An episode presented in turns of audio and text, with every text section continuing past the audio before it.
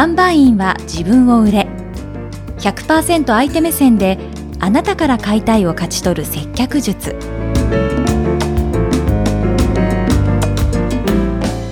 こんにちは。フリーアナウンサーの高山ゆかりです。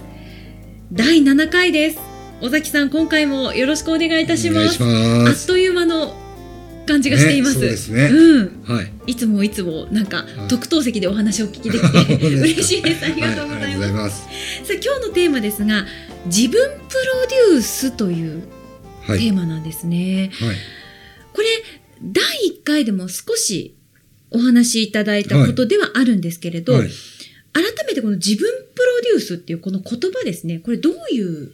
ことでしょうか、まあ、なぜ買って選んでいただくのかとか、なぜ僕から買うのかっていうのと、まあ、通ずるものなんですけど、例えば、まあ、ご存知の方いるかな？僕、まあ、今年で43なので、昔のこう、テレビ番組で、こう、お見合いをするようなテレビ番組があって、はい。そうすると、その司会の方が、あなたと付き合うとどういう特典がありますかっていう番組が、はい。まあ、やってたんですね。はい。そうすると、その方が、まあ、女性の方に聞いてたとしたら、じゃあ私と付き合うと料理が上手ですとか、うんまあそういうの出てきますよね。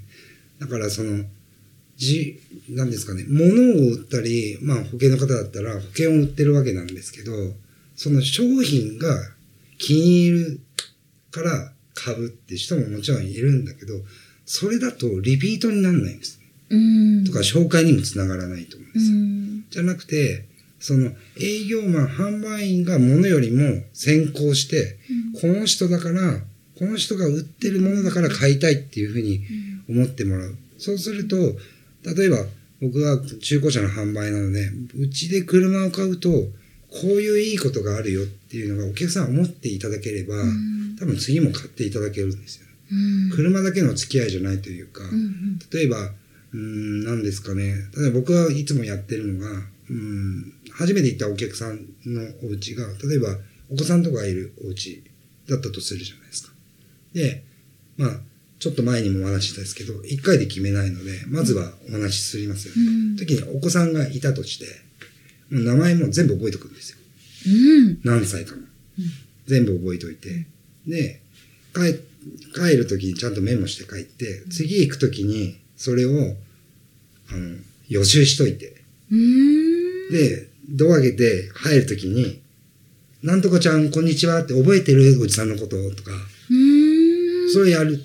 で、これ多分やってる営業マンの方も結構いると思うんですけど、これは僕は他の方に教えてもらったことなんですね。はいだから、それが、まあ、前にもお話ししたけど、やっぱ相手目線になると、やっぱ嬉しいですよね。一回しか来てない人が、うん自分の子供の、例えば例えば3人いたとして、3人とも名前覚えてたら、嬉しいですで、サッカー上手、サッカーやってたらサッカー上手になったとかさ、例えばバレエやってたらバレエ上手くなったのとか、スイミングやってたら何級になったのとか、うんやってあげると喜ぶじゃないですか。うんなんかそのそのものを買うときに私から買うとどういう特典があるかっていうその特典を考えるっていうことが自分プロデュースになるということですかね。そう、そうでですね。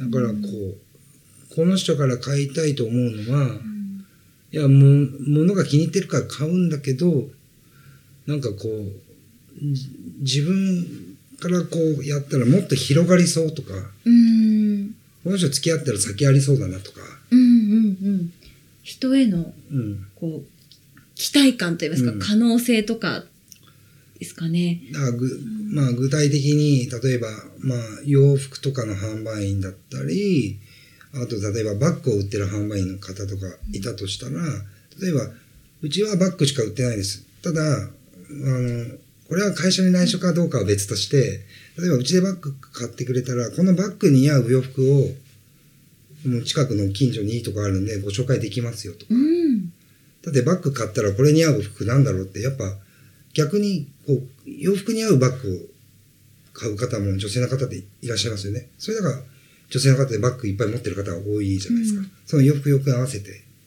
ら逆にその店ではバッグしか売れなくても、知り合いに例えばいたとしたらご提案できるかもしれないし、そんなこと言う店員さん多分いないと思うんですよう。んだから時計屋さんだったらね、この商品しかないけど、あの、例えば隣近所にある時計屋さんって売ってますよって逆に言ってみるとか。うんそうすると、あ、この人何なのって思うじゃないですか。うんで逆にうちだと、お客さんに100%合う商品はないかもしれないけど、知り合いだったらいるんで紹介しますねって。その時は売れないかもしれないけど、もしかしたら、その方がたまたまうちで合わなかっただけで、その方のご紹介とか、知人の方は、もしかしたら合うのがあるかもしれない。うんそうすると、この人が買うと、なんか、たかが時計買いに来たのに、洋服も買える知り合いのとこがあって、うんこの人いっぱい持ってそうだなとか、知人が。そしたらこの人と付き合ってそんなや、だからちょっと高いけど買ってみようかなとか、うんなるかもしれないじゃないですか。うんうんうん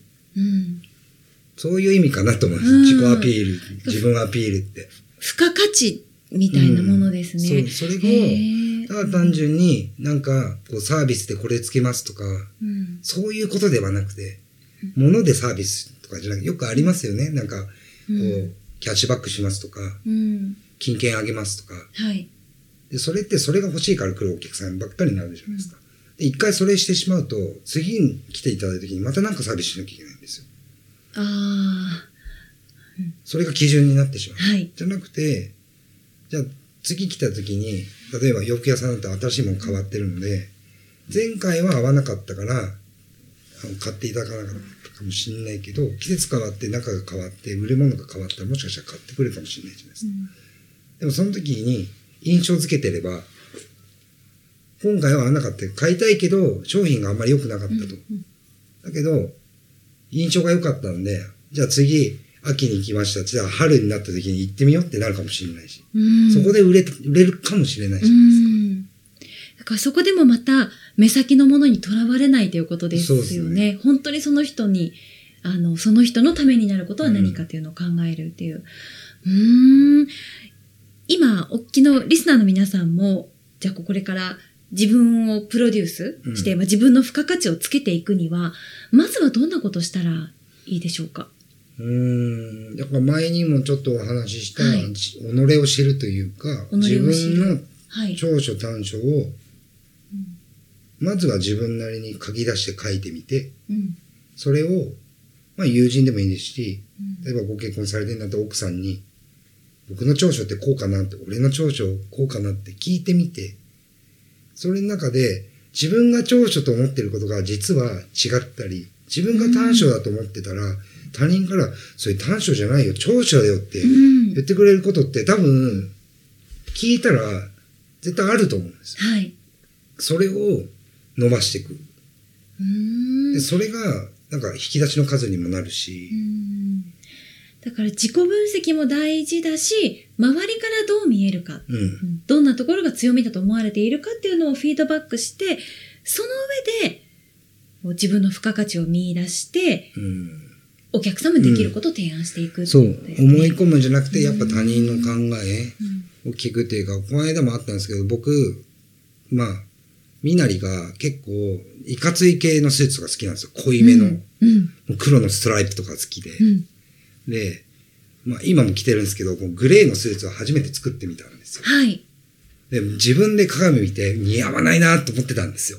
ええで、はい。あの、カラー診断士の方にはい。診断してもらったら、ピンク系が似合うって言ってるんですけど、ピンクの服なんか、僕43年間生きてて一回も買ったことないんですよ。うん。でも、ちょっと騙されたと思って、一回来てお客さんとかアポ行ってみたんですよ。んそしたら、すごい反応良かったんですよ。いいじゃん。すごいじゃん。すごい社長みたいだよって言われて。社長ですけど みたいな。全然いいよって。で、あ、そうなのかと思って、気分いいじゃないですか。で、前は気に入らないと思って鏡の前に立ってたのが、変わったんですよね。うん。そしたら、自分の選択する幅が広がったから、うん。めっちゃ楽しくなってきて、うん。だからもう、どんどんどんどんこう上に行くっていうか、それって長所だったわけじゃないですか、そこの服を選択するっていうのは。でも、やっぱ心の中で、みんなは言っても、僕が気になきゃ意味ないし、と思ってたんですよ。うん。で、確かに、ちょっとある、まだありますよ、そういう気う持ち。ん。やっぱ、毎日着るもんだったらなおさらそうだし、うん。でも人から言われてやってみたら良かったこともあるので、うん。やっぱそれって、まあ、長所とか短所とかはまた違うけど、やっぱり人の意見を取り入れる。その中で自分の一本の筋は曲げない。意見は聞くっていうのが大事だと思うんですよね。うん。だから前回も言ったお客さんになんで買ってくれてるのか聞くっってていうのにつながる。まあ一緒ですよね。うん